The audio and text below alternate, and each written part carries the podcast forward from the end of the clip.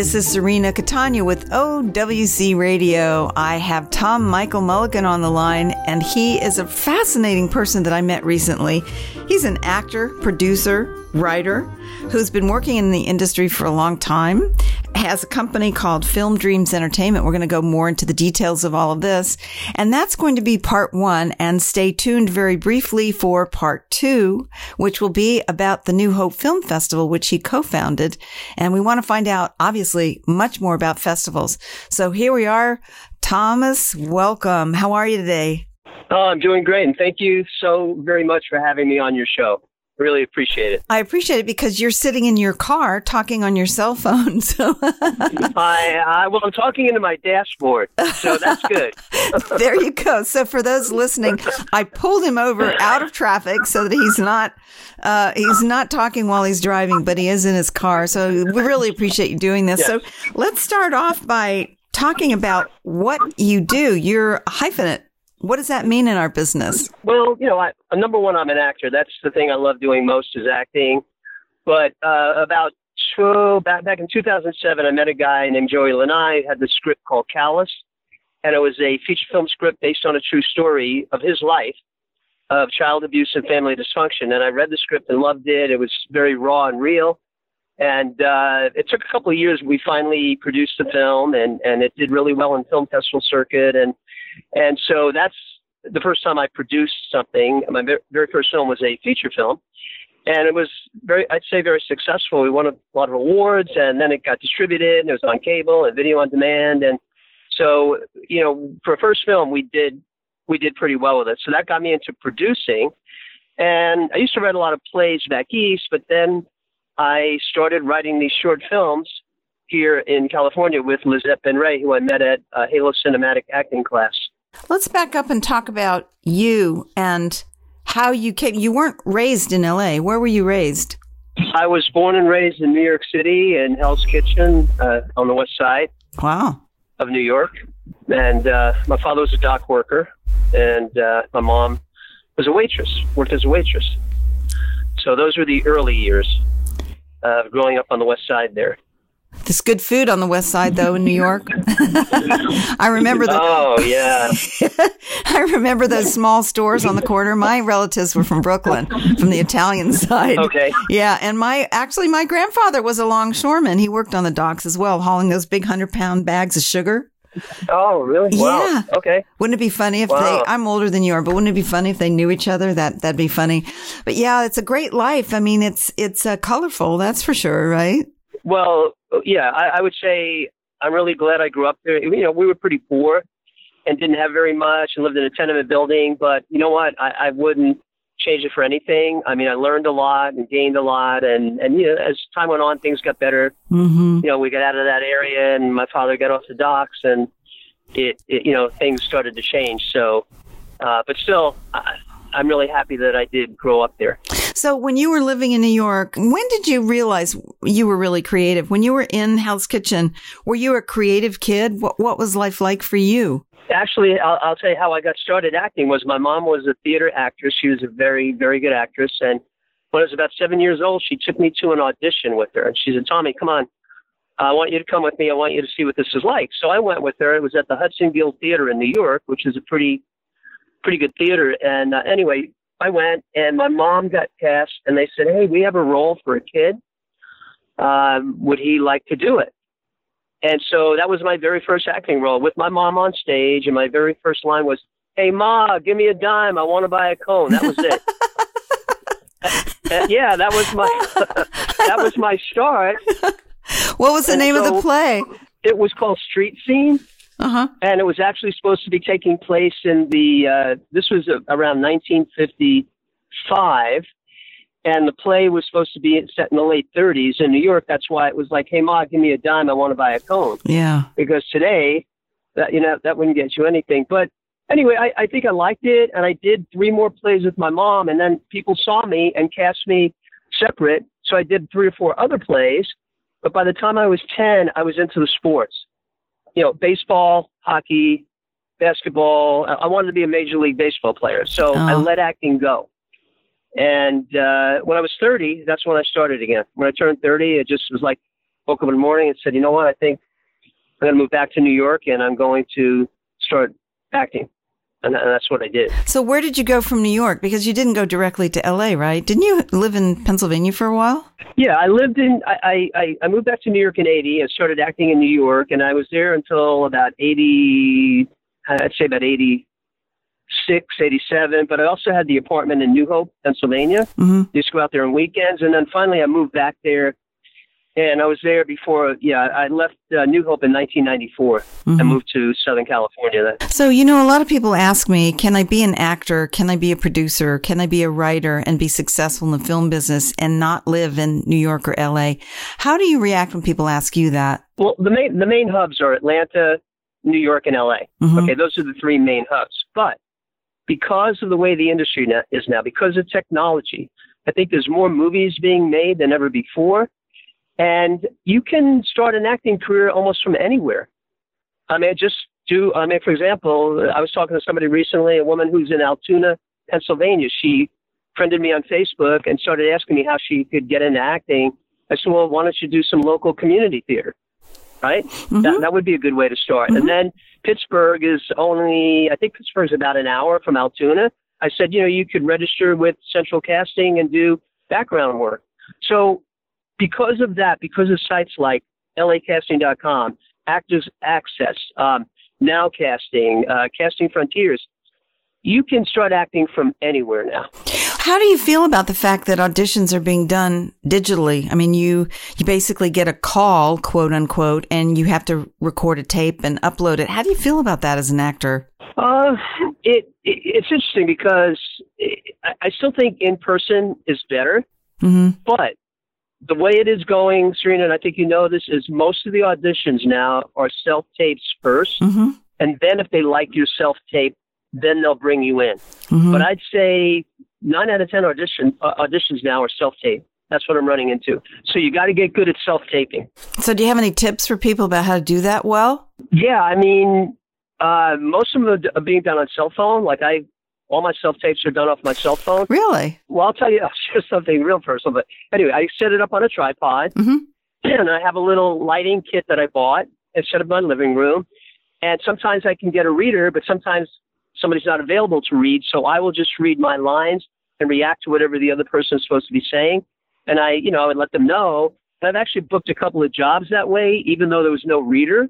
They really liked, you know, the way it came off and the way I looked. Wow. Um, I've even this is going to be a little bit funny. I've even done a couple of self tapes in my bathroom because because of the sound. I have a nice. I have the sound is great. That's why. Um, I have this blue, like turquoise blue background, and I just recently self taped in there, and I booked a role in a short film. That's awesome. I know people are doing it in closets. A lot of people go into their cars for the sound. It's amazing. I mean, it's right. just so different from the old days where you got the call and you sat in a room with a hundred people. I just worry about really talented actors kind of being maybe if their tape isn't good or if, you know, there's a personal, as somebody who's been on the casting side, right? When somebody right. walks in the room, you can feel them. You, they have a presence yes. about them. I remember, yes. I remember reading hundreds of little boys for the Black Stallion. And their little okay. kid walked in. This was years ago, and this little kid sauntered in with his rodeo buckle on, and and I said, "Well, who do you admire the most?" And he said, "John Wayne." You know, and there's just something about him. Uh. He had confidence. He he just had charisma, and he actually ended up being flown to Hollywood and and came in second for the role. He didn't get the role, but he wow. came in second, and he was devastated. Uh, that's another conversation. How do you handle the nose? But I think about that when I see my actor friends who are now doing these self tapes, and I just wish them all well. Um, it, it's kind of hard to be spontaneous when you're talking directly to a cell phone, right? Well, here, here's the thing, Serena. It's it's it's hard because, like, I read a lot of posts from casting directors about self tapes, and they're very picky about every little thing. Like I read one where they were saying, "Oh, this guy submitted," and you know he he was a good actor but there was a there was a wrinkle in the curtain behind him and it was distracting. Oh come thinking, on. no come on. Come like, on. seriously far, how, right but i'm just sharing i'm sharing that here and i'm thinking come on but you know, you just got to be more. I think on a self tape, you got to be more precise and just make sure that you have when you're taping yourself, especially if you're doing it by yourself, is you have a vision of who you're talking to and what it is you're talking about, and and really see that person. You know what I mean? And be in the moment. Mm-hmm. Right? Be in the moment and forget you're taping yourself. Just be like, I here's here's what I'm doing. Here's what I'm saying. Here's who I'm speaking to, and really feel it and see that person. Yeah. You know, that's it. And and you know, if you don't like the first tape, you can tape a second and third one until you feel it's decent enough, you know. Any, anyway, that's the way that's the way I do it. So, do you think it makes a difference if somebody's reading for you and they're good or not good? Uh, sometimes it, it. Well, I've been doing this a long time, so I I kind of know how to do it now. But uh, sometimes, you know, readers. You probably know this. Readers don't give you very much. No, they don't. They're just reading. Yeah. And so you have to work as if they're bringing something else. So even if I go in where I still go into an audition and there's a reader.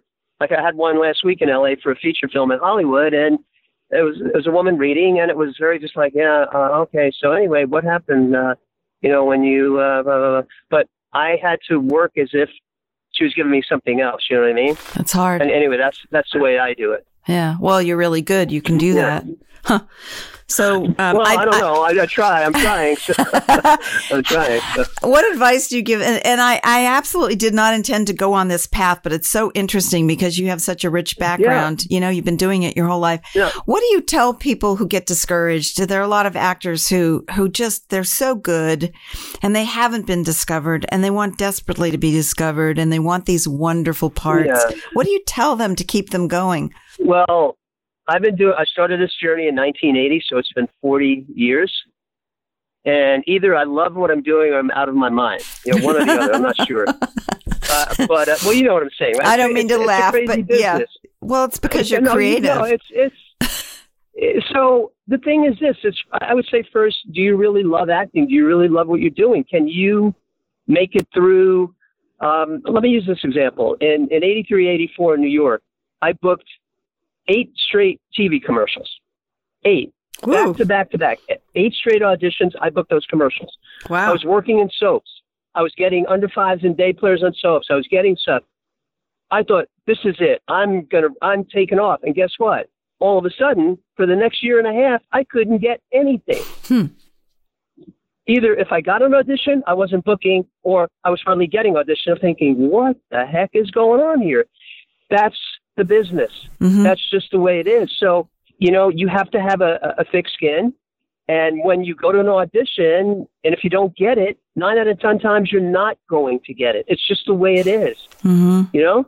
Mm-hmm. I mean, it's a numbers game, and you can't, a lot of times there's nothing to do with whether you're a really talented actor or actress. It has to do with, well, look, maybe you had the perfect look. Maybe the other guy uh, you know, didn't, or you didn't read as well as the other guy, or you read really well, but the other guy had the look and he was okay.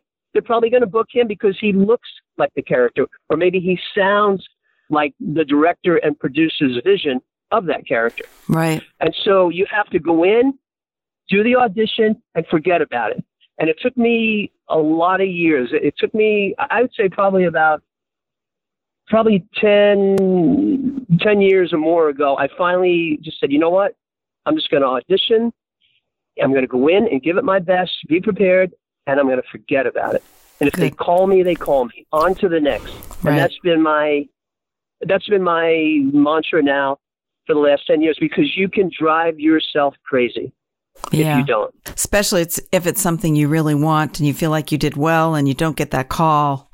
yeah, I understand. I've I've done auditions, Serena, where I I walked out and I went, man, I was really bad. I blew it. Guess what? I booked a role. I've gone to auditions where I thought I nailed this. Man, I was feeling it. I was in the moment. Didn't get it. So there you go. That's that's it. So I would just say you you got to keep the faith if it's what you really want to do, and you have to realize that you're not going to get every audition, and eh, you know most of the time you're not going to book it. It, it. it doesn't, and it doesn't matter how good you are. It's just the way the business is, you know. You've done off Broadway, you've done TV, you've done features, you've done a lot of shorts, you've done commercials. So yeah. that's that's pretty yeah. awesome. You know, you you started out as an actor and a writer. The writer was mostly for theater. Yeah, I uh, back in 1980. Uh, I was living in New Hope. Mm-hmm. I had a girlfriend, and one day she came to my apartment and she saw some stuff in my file. She said, "What's this?" She found this play called what was called Laundromat, right? I had started to write. I said, "Oh yeah, it's an outlet for a play." She goes, "This this is pretty cool." It was like 15 pages. This is really cool. You should write this. I said, "Yeah, I'm I'm doing a show. I'm too busy." No, no, you. I, I'll tell you what. You either write this play or we're done. That's oh. what she said to me, oh. and she meant it. She wasn't kidding. Good for her. Goes, write this play or we're done. And you know what? the next two nights I wrote. the next two nights I wrote, and it, it, that was 30 pages, right? And wow. she looked at it and she said, Well, you know, you got to add more. And I said, Well, I'm going to go make a copy of it. So I'm walking down the street in New Hope. This is totally true. Walking down, I meet this friend, Paul LeCitre, who owned a dinner theater in New Hope. And he said, What's that? I said, Oh, it's a play that I wrote called Laundromat. Oh, let me look at it. I said, Well, it's not done. No, no, let me look at it. He took it and called me later that night and said, Hey, I really like this. I want to make this the first play of the season. Wow. But you got to expand it. You got to expand it. And so I did. I, I wrote, I, it got out to be about 70 pages. And then we went, it started going into rehearsals and we were making a lot of changes as we were going along. I mean, things were changing right on set. And yeah, it, it, it, it was uh, premiered in 1986 in New Hope and it, the final name of it was just Dirty Laundry. Oh, I want to read this.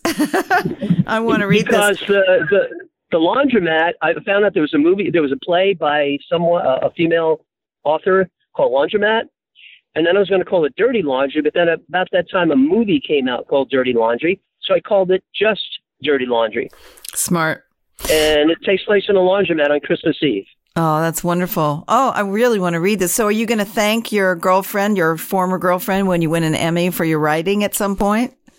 I well, I haven't. We haven't talked in years. I don't even know where she where she is, but uh, she she broke up with me anyway. But uh, that's, that's okay. Another, that's the story for another time. She kicked you yeah, where you okay. needed to no, be kicked, and you got it done. You got yeah. it done. So you were acting, you were writing, and then when you started, Callous was your first film as a producer. Was it hard to make that transition? I mean, not really, not that hard. The, the hard thing was committing to doing it because I had never produced uh, any film before. And like I said, I really liked the story and I thought it should be told because I thought it could help people. And, um, you know, the guy who wrote it lived it. It was his life story. And I just thought, you know, we got to do this. And so we talked to a lot of investors and they said, hey, yeah, let us know when you're ready to film. We'll sit and talk with you. And it took a couple of years because he was booking a lot of roles. I was booking a lot of roles. And finally was like, are we going to do this? Let's just do it and we decided to move ahead, and that was in 2007.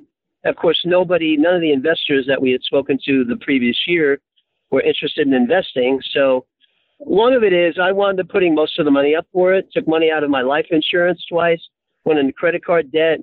Uh, I don't know how he did his part, and we, we did it. We got the movie done. We shot it in uh, 22 days, uh, 14 straight days, three days off for the cinematographers wife had their first baby, and then we shot. Uh, th- uh, let's see, we shot three more days, and then five separate, uh, five separate individual days. So 22 days total. It was um, kind of unnerving and thinking, okay, how's this going to come out? How's it going to be received? But it won. We won like five or six best feature film awards, and then it got picked up for distribution, and it was on video on demand for about two years, and then it was on. I think like 35 cable outlets in the U.S. and Canada. That's awesome. For about two years. So, what was the hardest part for you about about producing? You know, I'm a member of the Producers Guild, and I really respect that job a lot. Um, when you when you kind of jumped in with both feet and you had to do it, what was the hardest part for you to learn? Um, just well, there's a number of things. Um, well, first of all, making sure overseeing because I was in the film, I was one of the co-stars, but I was also the you know the executive producer, and so I had to make sure everybody was happy. I had to make sure the crew was doing well. You know, all the actors. I mean, we had we we had about I don't know, almost forty different locations. Oh, so come on! seriously? equipment. Whoa! Yeah, seriously. Whoa! No, it, it, Serena, I will never do it that way again. When gonna- we did, That was my question. I was going to say, would you ever do that again? n- no, I would not do it that way again unless I had the money up front. Right. I had the budget set. But we did. I will say this: we did plan everything out. We we set a shooting schedule. We we we had we had a shot list. We got somebody to do you know storyboards. I mean, we did it as pro as we could, and I think that's why for first feature, it you know it came out pretty well. And actually, in 2009, the first year of of the Oceanside Film Festival, we won Best Picture there. Very first year of Oceanside. Oh, that's awesome. So tell me about your journey with film festivals. Every well, we are going to talk about film festivals in the next segment, but for Callous, h- how was that? That's expensive, right? I mean, you have to pay every time you apply and and then you have to fly in. How was it back then? I'm going to tell you what happened. So we sat down after the film was ready to go. We sat down, and Joey and I made a plan, and we selected. I think it was like 30 film festivals, and we submitted. Wow. The first 23 festivals we submitted to, we got, you know, not selected notices. Oh, And I thought, we both thought, man, well, maybe we really don't have anything here. And then all of a sudden, the next one we get in, and then one after that, and one, and then we start getting in the festivals. But talk about perseverance and, and keeping the faith. 23 straight festivals we got rejected by.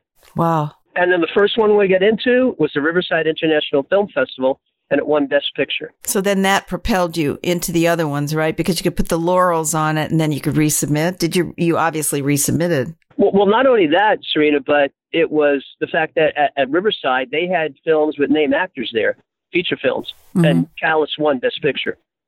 It's awesome.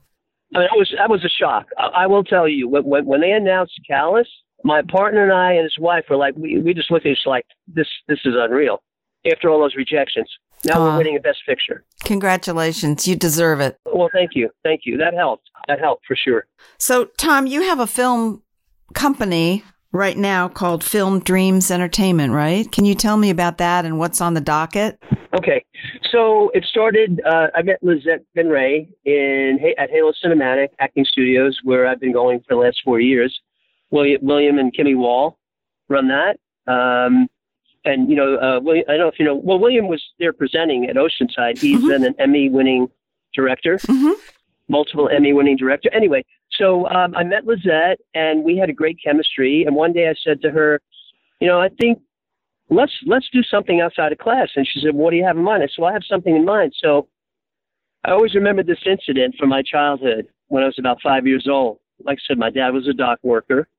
And one Christmas Eve, it was after midnight and he wasn't home and my mom was pacing around. My Aw. two little brothers were in bed. And my mom was smoking, Where's your father? You know, blah, blah, blah. And all of a sudden he comes in, it's after midnight, and my mom, I'm standing there watching this. My mom says, Where were you? He goes, None of your business. Goes, it's the witching hour. I never forgot that. Oh, wow. He was drunk. I never forgot. It's the witching hour. He goes, make me some eggs. She goes, get your girlfriend to make you eggs. I don't have any girlfriends. And he tried to kiss her, and she get your hands off me. You can't just come home, you know, whenever you want. And anyway, I I never forgot that. So I thought, you know, I think I'm gonna I'm gonna write a film about that. And so I wrote the first three pages of it, and I showed it to Lizette, and she loved it. And she said, let's do it. And so then we together wrote the whole script. But what we did was instead of setting it back in the 50s, because it would have made it more costly and everything else Mhm. to have those clothes and all the other stuff, we set it present day and we incorporated Lizette's story, having grown up in Mexico City. And, and so we made it partly her story as well That's awesome. and it became she's Mariela De La Rosa from Mexico City from a wealthy family. I'm Jimmy Callahan from Dublin, Ireland. You know, really poor guy, dock worker. And they meet, fall in love, get married. They have a disabled child, and her family has disowned her because they did not want her to marry below her. You know, Right. she was marrying below. Yeah. But Jimmy was so charming that, you know, she couldn't resist his Irish charm, you know, that kind of a thing. Anyway, that's how it started. That's how the film was developed. And we wrote it and produced it and co starred in it and filmed it um, in 2017. And um, we've been having a pretty good, uh, successful festival run with it. And it's called Witching Hour, right? The the Witching Hour. The Witching Hour.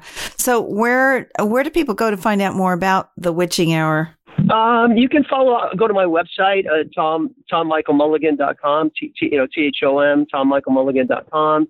Um, uh, you know, Facebook. Uh, there's you know different stuff out there. If you just Google the Witching Hour, hmm uh, stuff will come up. Yeah, that's awesome. So, do you know what what are the future plans for it? Where do you think it's going to be going in the next year or so? Well, in a couple of weeks, we just we got into the Silver State Film Festival in Las Vegas, Nevada. Nice. That's a pretty big festival, Yeah. and we're screening there on Saturday, September seventh. Yeah, so if you're in So, Las um, Vegas, yeah. Saturday, September 7th, go to the festival and watch the film. That's great. Yeah, it's the it's the SilverStateFilmFestival.com is the website, and you can check there for tickets, etc. Uh, so yeah, I'll be out there. Lizette and her husband and family uh, will be out there, and it should be a fun screening. So, do you still play roller or ice hockey? I sure do. I skated this morning. Did you really? Yeah, Wow, that's oh, that's I great. just made, but but let me but but let me tell you, Serena, I was very cautious today because I did not want to get hurt and miss this interview. Oh, I call it the fear of falling. well, uh, yeah, no, I love hockey. I, you know, I coached Pee Wee hockey for 15 years in Oceanside Oh, at, at Tri City Hockey League, and that's something I love. That was that was my way of giving back to my community of Oceanside, and I loved it. But it hit a point where I was getting so many acting things happening. I was missing practices and games. I thought this is not fair to the kids, and so I five years ago I just I walked away. I really miss it. Maybe someday I'll go back to it, but I I just don't have time. You know, I can't do everything, but I, I do miss it. I really do. I love I love those kids. Oceanside as a creative community is really improving. I mean, what Carly and Lou have done with the festival and with everything Yes. happening at Oceanside, there's a feeling when you walk through that small town, there's just creative stuff coming out at you from everywhere. I love that. Yes. Well, look, look, I got to meet you, right? I mean, I, I mean, Yeah. there's, there's so many talented people in Oceanside. Just Yeah, Oceanside I met you. alone. I met you at the Oceanside Film Festival and it was it was great talking with you. I loved I mean that is the whole purpose of what I do with OWC Radio and I have to thank Other World Computing because by sponsoring the show they let me create a forum where creatives can have a voice and I can share the amazing work of my friends all around the world and I, I love it. So big kudos to OWC and Larry O'Connor and the whole team there. So where do people go to find out more about you as an actor? Well, you can go to my website, tommichaelmulligan.com. You can go to imdb.com and look up Tom, T-H-O-M, Tom Michael Mulligan. Um, Instagram. Uh, I have a lot of stuff on Instagram. Is that under your name? It's capital T and then H-O-M, lowercase dash, then capital M, Michael, yeah, I- M-I-C-H-A-E-L, lowercase dash, and then Mulligan, capital M, you know, M-U-L-L-I-G-A-N. That's, that should bring it up. Okay, awesome. Yeah, I wonder what what's the next for Instagram. I'm wondering how long Instagram's going to last because it seems to be peaking, but it's still very popular. That was one of those noodling that I do at five o'clock in the morning. You know. Well, let me tell you this. Let me share this with you. And this is good for other actors or actresses or people in the industry that might be listening. Um, Lizette was the one that got me on Instagram because it was already enough with Twitter and Facebook. She said, "Oh no, this is about two and a half years ago. You got to get on Instagram." Okay, I got on, and I have to tell you, two the last two two film projects, I booked two feature film projects from production companies that found me on Instagram Wow. they started liking my posts, then they started commenting, and then I get direct message by both companies saying, "Hey, um, really love your stuff. Checked out your demo reel. You're a great actor." I got cast in two SAG feature films because of Instagram, That's wonderful. and so I tell my friends. Some of my friends are like, "Ah, yeah, I, no." Start posting on Instagram, and when you, the other thing too, Serena, to me is when you post, don't just totally make it about you. Like try to make it about other people as well. Right. You know what I mean? Like include other people in your post. Say something about other people. That's anyway. That's the way. That's the way I do it. So yeah, I mean, I'm, people are finding me, especially on Instagram. That's awesome. It's crazy. Well, this has been, I could talk to you all day. We are going to uh, close out part one, and I'm going to thank everybody for listening. This is Serena Catania. I've been interviewing Thomas Michael Mulligan about his acting, producing, writing career. And uh, stay tuned. Part two, we're going to post very, very soon, where we will be talking about the New Hope Film Festival and how to get your film to be successful on the film fe- festival circuit. Thank you so much, everyone, for listening. Remember what I tell you every day get up off that chair and go do something wonderful.